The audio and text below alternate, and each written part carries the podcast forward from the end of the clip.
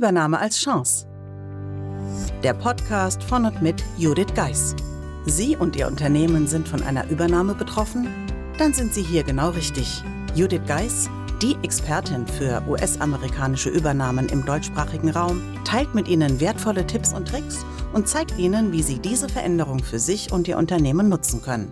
Ganz nach dem Motto: Take the Chance. Hallo und herzlich willkommen zur heutigen Episode des Übernahme als Chance Podcast. Ja, zurück aus der Sommerpause geht es heute um das Thema, warum Sie jetzt schon an den Jahresabschluss denken sollten. Eigentlich mag ich es ja nicht, wenn im August bereits die Weihnachtsmänner im Regal stehen oder ja, man irgendwie gefühlt schon überrannt wird von den ganzen Weihnachtsdingen. Aber ich muss sagen, in Sachen Jahresabschluss ist es jetzt im Februar nicht zu früh. Denn wie Weihnachten kommt ja der Jahresabschluss irgendwie doch immer viel zu plötzlich. Daher heute mein Rat, fangen Sie frühzeitig an. Denn ein häufiges Problem, das ich beobachte, plötzlich tauchen im Jahresabschluss Probleme auf, schwappen sozusagen über an die Oberfläche, die schon vorher hätten gelöst werden können oder vielleicht müssen. Und dann heißt es, jetzt müssen wir das schnell machen. Und schon herrscht Hektik. Also warum gingen Sie nicht schon jetzt auf Ihre Kollegen zu und überzeugen Sie, dass es Sinn macht, das Thema frühzeitig anzugehen? Sonst, ja, ist der Stress doch wieder vorprogrammiert. Hier mal drei Beispiele, welche Überraschungen Sie erwarten können. Da ist meist die Rückstellung, die geprüft werden muss, bei der man aber immer noch mal mit dem einen oder anderen etwas abstimmen müsste, ob und in welcher Höhe sie stehen bleiben soll. Da tauchen plötzlich offene Posten gegenüber einem Lieferanten auf, bei dem nur ein Schriftstück fehlt. Wie wurde sich geeinigt, da mangelhaft geliefert wurde, bevor man die Rechnung bezahlen kann? Oder da ist der Kunde, der seine Rechnung nicht bezahlt hat, weil er noch einen Garantieschein oder ähnliches braucht. Alles Dinge, die gerne mal untergehen bei der langen Liste der alltäglichen To-Dos. Daher meine dringende Empfehlung, diese Themen schon jetzt anzugehen und damit gut vorbereitet in den Jahresabschluss zu gehen.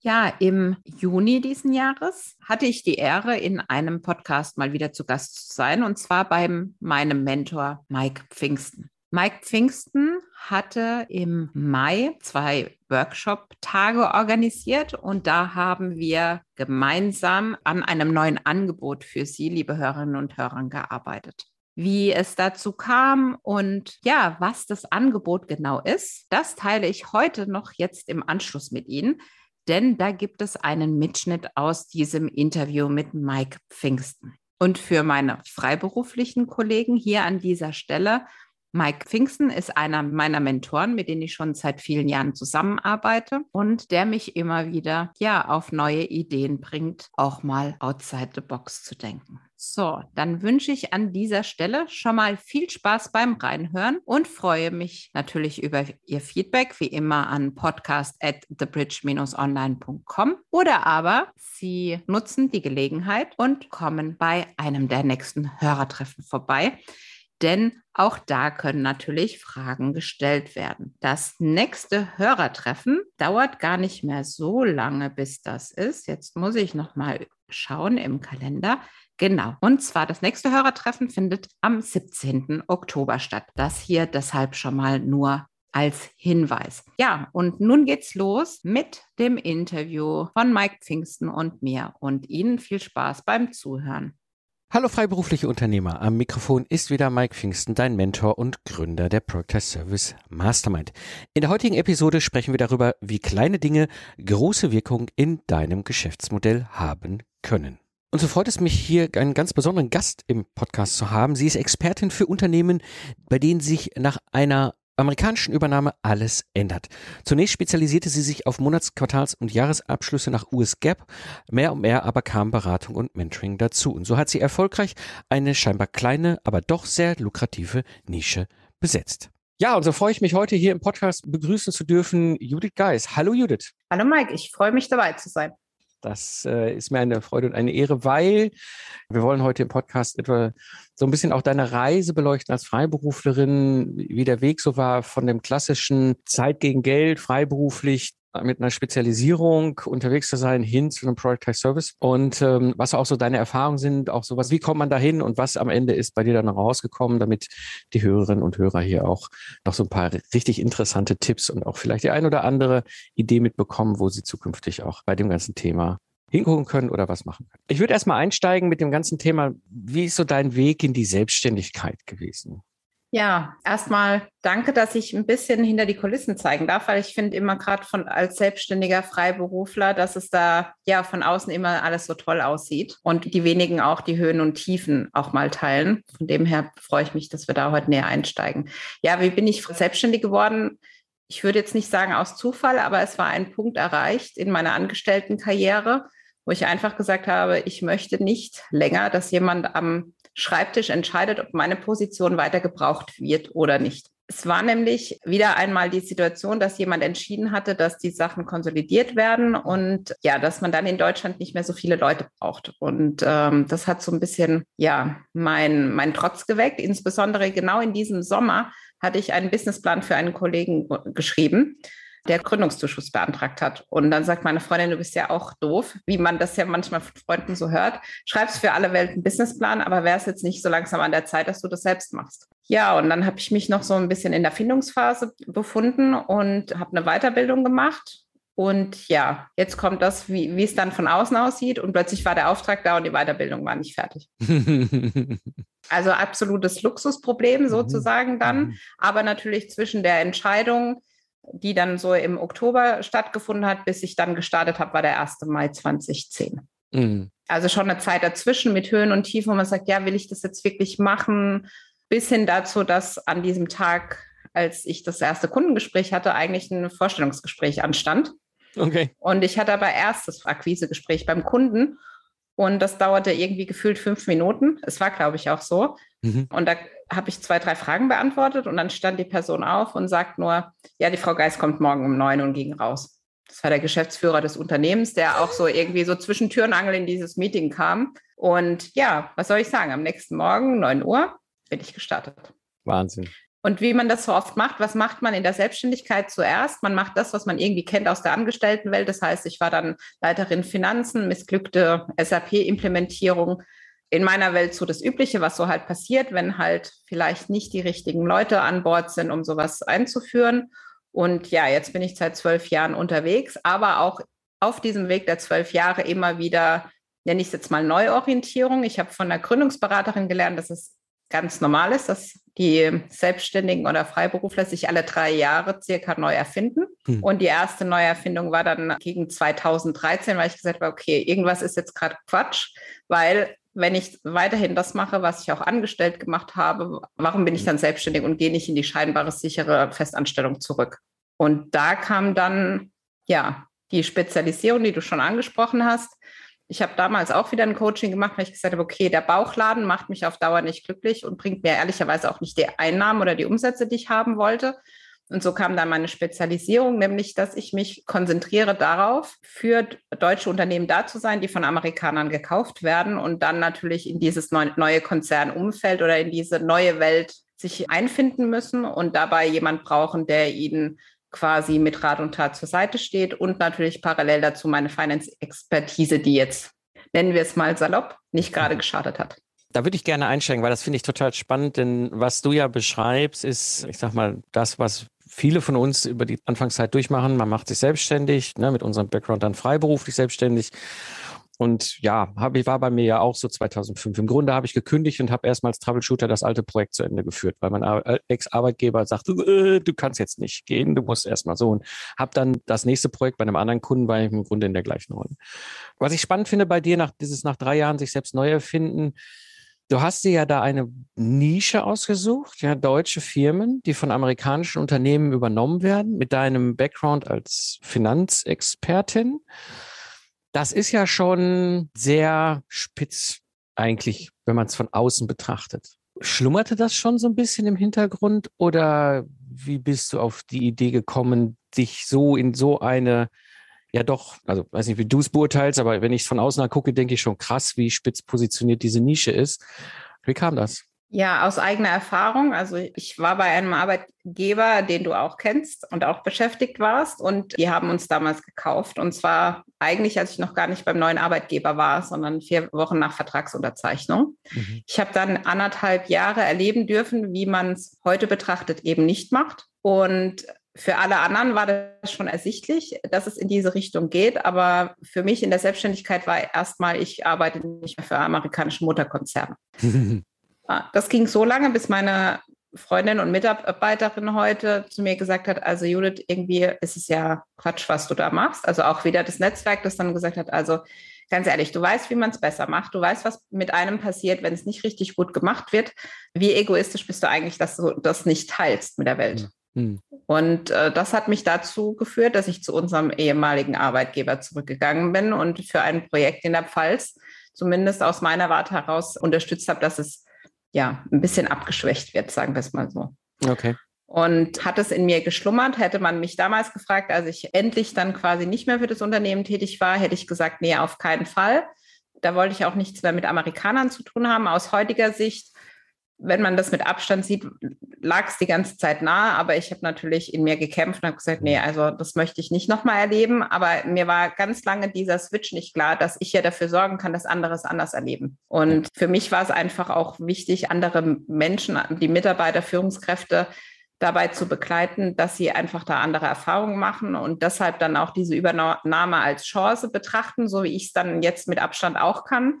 Aber natürlich in der Situation ist es erstmal sehr viel Arbeit, Druck und sehr viel Neues. Mhm. Aus dieser Entscheidung, sich in diese Nische zu positionieren, ist ja bei dir ganz spannende Themenwelt geworden über die Jahre. Du hast einen Podcast, du hast ein Buch, du hast im Grunde dann ganz viel aufgebaut über die Zeit rund um dieses ganze Thema. Was ist so heute deine Dienstleistung? Wer sind so die primären Kunden, die du so auch mit dem, ne, das, du hast ja genau das gemacht mit dem Content, was du sagst, du teilst dein Wissen. Wer ist also dein Kunde und was sind die Dienstleistungen? Ja, also ist der klassische deutsche Hidden Champion, würde man sagen, 200 bis 500 Mitarbeiter ungefähr in Deutschland. Meist sind sie ja da auch schon international tätig, die dann aus verschiedenen Gründen, beispielsweise Nachfolgeregelung ist, äh, ist nicht gewährleistet oder ähnliches, die Aufmerksamkeit von Amerikanern dann bekommen und ganz wichtig, realisieren, dass sich doch vieles verändert. Oder aber, wenn es nicht ganz so läuft, müssen sie erst lernen, dass sich mehr verändert, wie sie gedacht haben, und dann kommen sie auf mich zu. Das ist meistens die Geschäftsführung oder der Abteilungsleiter Finanzen, Leitung Finanzen, wie auch immer man das sieht. Aber letztendlich hat es viel damit zu tun, das Bewusstsein zu haben, okay, da passiert jetzt echt was mit uns, da werden wir jetzt ein bisschen durchgeschüttelt. Das ist ja auch per se nicht, also Veränderung ist ja per se nicht immer was Schlechtes. Aber letztendlich ist gut, einfach jemanden ja zu haben, den man fragen kann. Und wenn es darum geht, wie du gesagt hast, wir, wir, das heißt ich mit meinem Beraternetzwerk oder auch mit dem Trainernetzwerk bieten einmal das klassische Consulting an, also Interim Management, Vakanzüberbrückung oder aber halt wirklich diese komplette Begleitung. Also da waren wir auch schon mal bis zu sieben Interim-Manager, die verschiedene Themen abgebildet haben. Aber parallel ist es ja, es ist ja schön, wenn wir das alle können. Aber wie bei deinen Kunden auch, gibt es ja manchmal der Moment, wo man sagt, ja, das ist ja super, aber ich kann ja nicht jedes Mal ähm, Judith rufen, sondern ähm, wie kriege ich das dann auch wirklich, dass meine Mitarbeiter das, das Wissen dann auch transferieren. Das heißt, wir machen natürlich Training on the Job. Das heißt, wir vermitteln unser Wissen weiter, aber ich sage jetzt mal, über 20 Jahre Erfahrung kriegst du nicht einfach mal in sechs Wochen gepackt. Das andere ist, dass es sehr oft an Trainingsmaßnahmen fehlt, weil ja, Training war nicht en vogue oder man musste halt in der, bei der alten Geschäftsführung vielleicht auch ja immer nach Trainings betteln und daraufhin kam eigentlich das, das ganze Trainingskonzept dazu und ganz banale Dinge wie wirklich Excel oder ähnliches. Mhm. Parallel dazu, aufgrund der Zusammenarbeit mit dir, ist das Mentoring entstanden, weil ich immer wieder gemerkt habe, dass die Mitarbeiter und Führungskräfte mit ihren Sorgen, Nöte, mit den Engpässen zu mir kommen und die begleite ich dann eins und eins wo man dann wirklich sagt, okay, Karten auf den Tisch, wie ist gerade die Situation und wie können wir das gemeinsam dann bewerkstelligen, dass es der Person letztendlich auch besser geht, beziehungsweise diese ganzen Herausforderungen, gerade in der Sandwich-Position sehr oft, wo man dann sagen muss, okay, ich muss mir das näher angucken, ich brauche da auch eine Lösung und die Echtheit dahinter merkt man sehr oft dadurch, dass ich natürlich auch immer wieder in Positionen bin, interimistisch, wie beispielsweise letztes Jahr in Form von einer kaufmännischen Leitung, weil der ehemalige kaufmännische Leiter einfach gesagt hat, was die Amis da wollen, ist mir egal. Mein Geld zahlt die deutsche Gesellschaft und hat die Amerikaner ignoriert.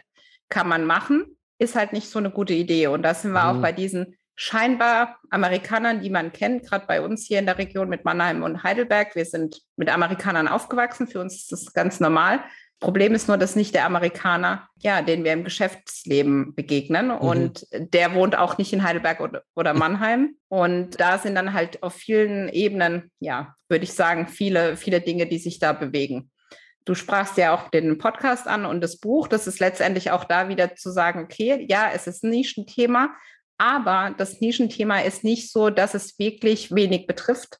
Nämlich es sind 130 bis 140 Unternehmen im Jahr in Deutschland, die von Amerikanern gekauft werden. Es sind nicht immer die großen, weil von denen hört man ja in der Presse. Aber es sind halt die vielen kleinen, sage ich jetzt mal. Mhm. Und klein ist gar nicht despektierlich, sondern einfach, wo die Organisation auf solche Veränderungen nicht vorbereitet ist. Und das finde ich so spannend, weil das ist wirklich in dem ersten Moment, wo du sagtest, dieses ist eine Nische, ja, oder man fühlt, denkt so, mein Gott, ja, wie viel Übernahmen. Und dann hast du aber da in der Nische wiederum ein super spannendes Feld, weil wenn man das mal überschlägt, von den 130, die da pro Jahr übernommen sind, brauchst du ja eine Handvoll, um das, was du beschrieben hast, als Geschäft im Jahr durchzubringen. Und damit bist du natürlich perfekt positioniert, weil du genau für diese Zielgruppe, ja, die suchen danach. So, oh Mann, jetzt sind wir von einem amerikanischen Unternehmen übernommen worden. Was gibt's denn da? Gibt's einen Podcast? Da gibt's ein Buch? Ja, und so kommen sie dann natürlich oder werden sich, du wirst sichtbar für diese Zielgruppe und dann breitet sich die Themenwelt aus. Und das ist sicherlich eine spannende Themenwelt, erstmal, wenn man guckt, was, was gibt es für verschiedene Probleme ja zu lösen. Ne? Das eine ist ja, wie du sagtest, mit dem Mentoring, da geht es ja dann eher um dieses kulturelle Change, alles, ne, da kommt eine Veränderung. Das ist ja nicht einfach nur eine Veränderung. Jetzt irgendwie hat irgendeiner einen neuen Chef bekommen, sondern da kommt eine komplett unter Umständen neue Geschäftsmodell darunter und, und ne, wir sind jetzt nur noch Tochter vom Konzern und was es alles so an Veränderungen gibt, die ja dann eher auf der menschlichen Seite sich da niederschlägt. Und dann hast du etwas, und das fand ich immer wieder so spannend, weil du immer wieder auch diese Kombination gespielt hast zwischen Mentoring in Richtung Change, in Verbindung aber, ja, ich sag mal, mit den Finanzen. Ja, es gibt halt eine Sache und da bist du extrem gut und extrem stark aufgestellt. Wir Deutschen, das kennen wir Freiberufler auch, wir haben halt unsere ganz normale monatliche Steuererklärung abzugeben, beziehungsweise die Umsatzsteuervorerklärung. Und äh, das kann man selber machen, das kann man seinen Steuerberater machen, wie auch immer. Man, wir haben ja so ja, ich sag mal, fünf Wochen plus Vorlauf auf den nächsten Monat, bis wir das hier alles abgeben müssen in Deutschland. Das ist, glaube ich, so der Punkt. Und da ist dein, ja, ich sag mal, Spezialisierung innerhalb dieser Nische doch mal so exzellent, weil bei den Amerikanern ist das anders, richtig? ist schon ein bisschen anders. Das ist Gott sei Dank auch bei deutschen Unternehmen anders. Also es ist definitiv so, dass quasi so wie jeder jetzt einen Jahresabschluss macht oder die Einkommensteuererklärung quasi monatlich ja Abschlüsse erstellt werden müssen, schlicht und ergreifend, ja, ganz einfach für die Geschäftsführung, um Entscheidungen treffen zu können. Und in Deutschland ist es so, dass es ja nicht selten Unternehmen gibt, die in deutscher Hand sind, wo die Buchhaltung dafür ja bis zum 20. oder 25. des Folgemonats Zeit hat. Ganz ehrlich, mit den Zahlen kannst du nur noch eins machen, nämlich in die Tonne kippen, weil die sind einfach alt. Also wenn wir uns jetzt an die letzten zwei Jahre denken, da war irgendwie die Nachricht von Mittag, abends schon falsch. Und äh, was sind dann drei oder vier Wochen zwischen den Dingen, die da passiert sind? Und wenn ich dann als Geschäftsführung dastehe und sage, ich muss jetzt Entscheidungen treffen, anhand von was mache ich das? Mhm. Ja, dann nehme ich meine Zahlen, die ich natürlich aus der Buchhaltung bekomme, oder ich habe vielleicht auch einen Controller, der mir was aufbereitet. Aber letztendlich ist es so, Empfehlung ganz klar, es einfach früher zu machen. Und dann heißt natürlich, wie, das können wir nicht früher, wir kommen so schon nicht umhin und so weiter. Und dann erzähle ich immer gerne die Geschichte, dass wir eigentlich am dritten Werktag des Folgemonats einen Abschluss abgeben könnten. Und dann ist erstmal Stille im Raum. Und dann kommen ganz viele Proteste, weil das geht ja alles gar nicht und wir müssen ja den letzten Cent einbuchen und die anderen liefern ja alle nicht zu und bis ich dann mal alles habe und also diese ganzen Themen, die da kommen. Und nach der Zusammenarbeit ist es für sie aber ganz normal, dass sie eben am dritten des Folgemonats die Unterlagen an die Geschäftsführung geben können.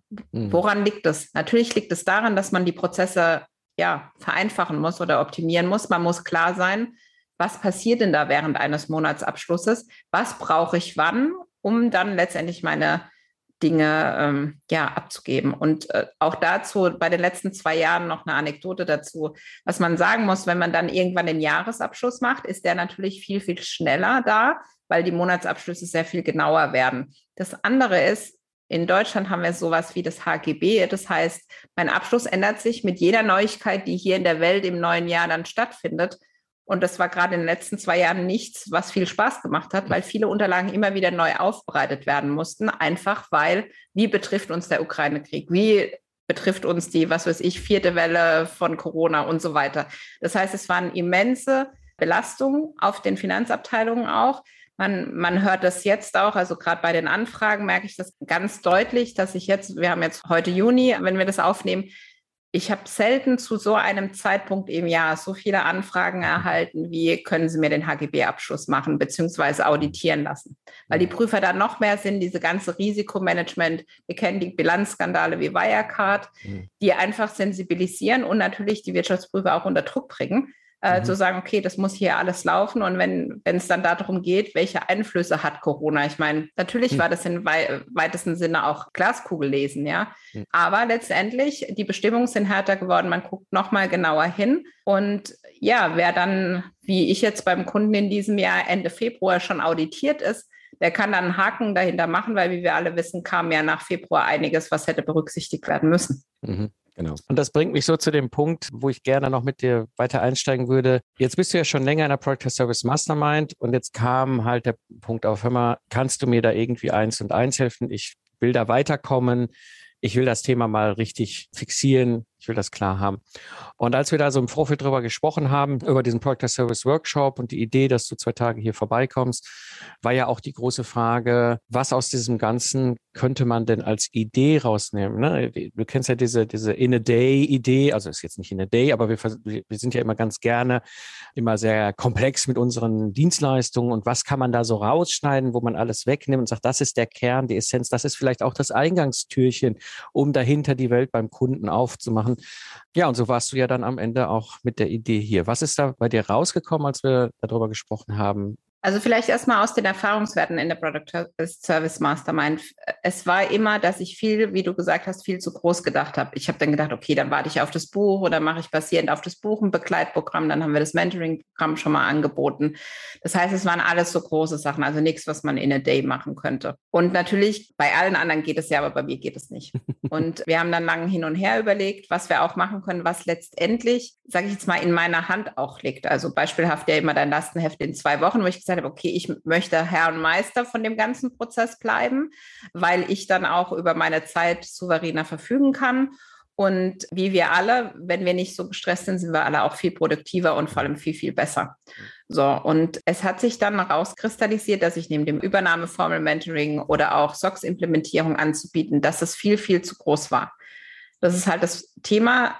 Bei mir in der Nische bin ich, bin ich halt sehr generalistisch unterwegs und dann ging es darum, okay, und wir haben dann, ich weiß gar nicht, ich glaube, beim aktuellen Kunden ging es dann gerade um Monatsabschluss und dann ging es darum, wie es ist, wenn Übergaben nicht da sind. Und letztendlich waren, war dann die Idee, okay, nach längerem Überlegen, ich glaube vor fünf Jahren oder so, wir hatten ja nachgeguckt, mhm. hatte ich mhm. eigentlich einen Productized Service verkauft. Erstens hieß er nicht so und zweitens war er mir gar nicht bewusst. Und da geht es jetzt letztendlich, ja, wir, ich glaube, als Arbeitstitel haben wir aktuell Monatsabschlusscheck, nämlich wie unterstütze ich quasi Unternehmen daran, das genauso zu machen. Also schneller an die Daten zu kommen, bessere und qualitativ hochwertigere Daten zu bekommen und auch dabei, dass nicht heißt, oh, schon wieder Monatsabschluss und schon wieder liefert der nicht und so weiter. Also dieses ganze Thema, weil gerade bei diesen Unternehmen, sage ich jetzt mal 200 Mitarbeiter, das sind nicht 20 Leute, die einen Monatsabschluss machen, das sind meistens kleine Teams wenn dann eine krankheitsbedingt ausfällt oder im Urlaub, dann ist es ein Riesentrara, weil natürlich viel Last drauf liegt. Warum ist es so? Weil man sich einfach nicht richtig vorbereitet. Wie wir wissen, Vorbereitung ist das halbe Leben. Manchmal lebt man leider äh, in der anderen Hälfte und da wirklich zu sagen, okay, was können wir jetzt wirklich tun? Und ja, wie hatte Christine so schön gesagt, als wir bei dir waren, du hattest mir die richtige Frage gestellt. Ich habe den Productized Service in, keine Ahnung, zweieinhalb Minuten oder sowas. äh, war er da. Ich weiß ja, was ich machen muss. aber auch mir, die wirklich viel Prozessoptimierung und so macht, wirklich zu sagen, wie bei allen, wir brauchen einen Sparringspartner, der uns die richtigen Fragen stellt, dass wir auf die ja, auf die banalsten Dinge kommen. Hm. So banal ist das Thema natürlich nicht, aber es ist dann wirklich so, okay, was mache ich da immer? Und ich hatte die ganze Zeit natürlich das Glück, den anderen Kunden im Kopf zu haben. Das andere Problem bei dem anderen Kunden war natürlich, dass es noch Zeit gegen Geld war. Und da wollte ich heraus. Und das andere dabei ist, so wie ich das damals abgerechnet habe, weil, ja, wie soll man sagen, wir werden ja eigentlich, zumindest in dieser alten Welt, verkaufen wir unsere Zeit. Das Problem ist aber, wir verkaufen ja eigentlich unser Wissen. Warum kann ich das so schnell? Weil ich mhm. eben meine Erfahrung habe. Und da ging es dann letztendlich auch am zweiten Tag nochmal näher weiter. Okay, was ist eigentlich der Mehrwert und der Nutzen beim Kunden? Und das ganz klar mit Euros ausgedrückt. Und in unserem Fall, ohne jetzt genaue Zahlen zu nennen, kamen wir dann für dasselbe Angebot auf den vierfachen Preis mhm. und letztendlich auch zu dem besonderen Klick im Kopf, weil das dann natürlich das andere Geschäft einmal nicht ganz ersetzen soll, aber auch wieder diese Möglichkeit, nämlich diesen Anspruch, diese Mission, ich will Menschenleben verändern, weiterhin mit mir ja. mich weiterhin begleiten kann. Ja, und das fand ich ja das Spannende. Das habe ich ja auch in den zwei Tagen, wo du hier warst, mit den anderen dreien erlebt. Wir haben das ja bewusst so gemacht. Wir haben ja vorne Reduzieren, Fokussieren erstmal virtuell gemacht, sodass jeder für sich eine konkrete Idee in der Hand hat, mit dem ihr dann hier reinkommt und dann quasi den ersten Workshop-Tag das Systematisieren, was du äh, sagtest, dieses Visualisier doch mal dein Handwerk als Meisterin ne? und einen Tag drauf eben das ganze Thema Ne, was ist der richtige Preis? Wie kann ich ein Angebot machen, was, was halt auch den Wert dann zeigt? Ne? Und ich fand das so spannend aus meiner Warte zu sehen, wie ihr vier hier reingekommen seid an dem ersten Tag. Ihr hattet ja alle eine ganz konkrete Idee. Wir haben das ja alles gemeinsam ganz bewusst vorbereitet, dass jeder schon was ganz Konkretes in der Hand hat. Und in deinem Fall und auch beim Kai war, und das ist das Spannende und das macht mir auch so wahnsinnig viel Spaß ich habe natürlich dann gesagt, so, okay, guck mal, so, ne, so systematisiert man, man kann das in diese eine oder diese andere Richtung, es gibt zwei Möglichkeiten anzufangen und, und, und, und, und, und. Und Christine und Florian verschwanden quasi an ihren Wänden und haben angefangen. Und dann stand der Kai und du da so, ja, wie geht denn das? Und dann habe ich glaube ich, oder ich glaube, als erstes hat der Kai gefragt, ich komme hier nicht weiter. Der hat ja nur einen Zettel in der Hand, also so war jetzt mein, meine Gedankenerinnerung also gefühlt. Ähm, hatte er nur diesen einen Zettel in der Hand, ich weiß gar nicht, wo ich hier anfangen soll. Und dann habe ich zwei, drei Zettel mit ihm aufgehangen. Und dann sagte er, ah, okay, ich habe es verstanden. In dem Moment drehte ich mich um und dann gucktest du mich an und sagtest so, wo soll ich denn hier anfangen? Und dann haben wir da bei dir angefangen zu überlegen, wie kann das denn aussehen und was können so Inhalte sein? Und vor allem, was ist drin, was ist draußen? Das war eine spannende Diskussion, die wir beiden, glaube ich, auch an dem Tag geführt haben. Und in dem Moment gucke ich, drehe ich mich dann um, also gefühlt nach einer Minute, wahrscheinlich war es länger, ne? aber drehe ich mich um und da hatte der Kai da schon so eine halbe Welt an Post-its aufgebaut. Und das war das, was ich so spannend finde. Es ist manchmal wirklich dieser eine kleine Schritt, die eine kleine Frage, das Anstupsen, was manchmal genau dieses aufmacht. Das war jetzt circa die Hälfte des Interviews bei Mike Pfingsten im Podcast für diejenigen, die sich insbesondere für Mike Pfingsten beziehungsweise ja, für eigenes Mentoring interessieren. Dem empfehle ich, die Episode direkt beim Mike zu hören. Einfach im Podcast-Player auf freiberuflich selbstständig oder Mike Pfingsten eingeben oder aber ganz einfach in den Show Notes und dann klicken. Den Link werde ich entsprechend hinterlegen. Ja, ich hoffe, die Episode hat Sie neugierig gemacht und falls Sie darüber nachdenken, ob der Monatsabschlusscheck für Sie und Ihr Unternehmen, für Sie und Ihr Team interessant wäre oder vielleicht ist es auch für jemanden interessant, den Sie kennen, der Ihnen immer wieder von den Abschlüssen erzählt und dass es irgendwie alles nicht so einfach ist, wie man oft hofft, dann würde ich mich freuen, wenn Sie diese Episode weiterempfehlen. Und ja, jetzt wünsche ich noch eine schöne Woche und wir hören uns dann in der kommenden. Woche. Wenn Ihnen diese Folge gefallen hat und Sie Tipps und Anregungen für sich mitnehmen konnten, dann freuen wir uns, wenn Sie den Podcast weiterempfehlen. Außerdem können Sie helfen, den Podcast bekannter zu machen, indem Sie eine Bewertung bei Apple Podcast dalassen. Vielen Dank für Ihre Unterstützung.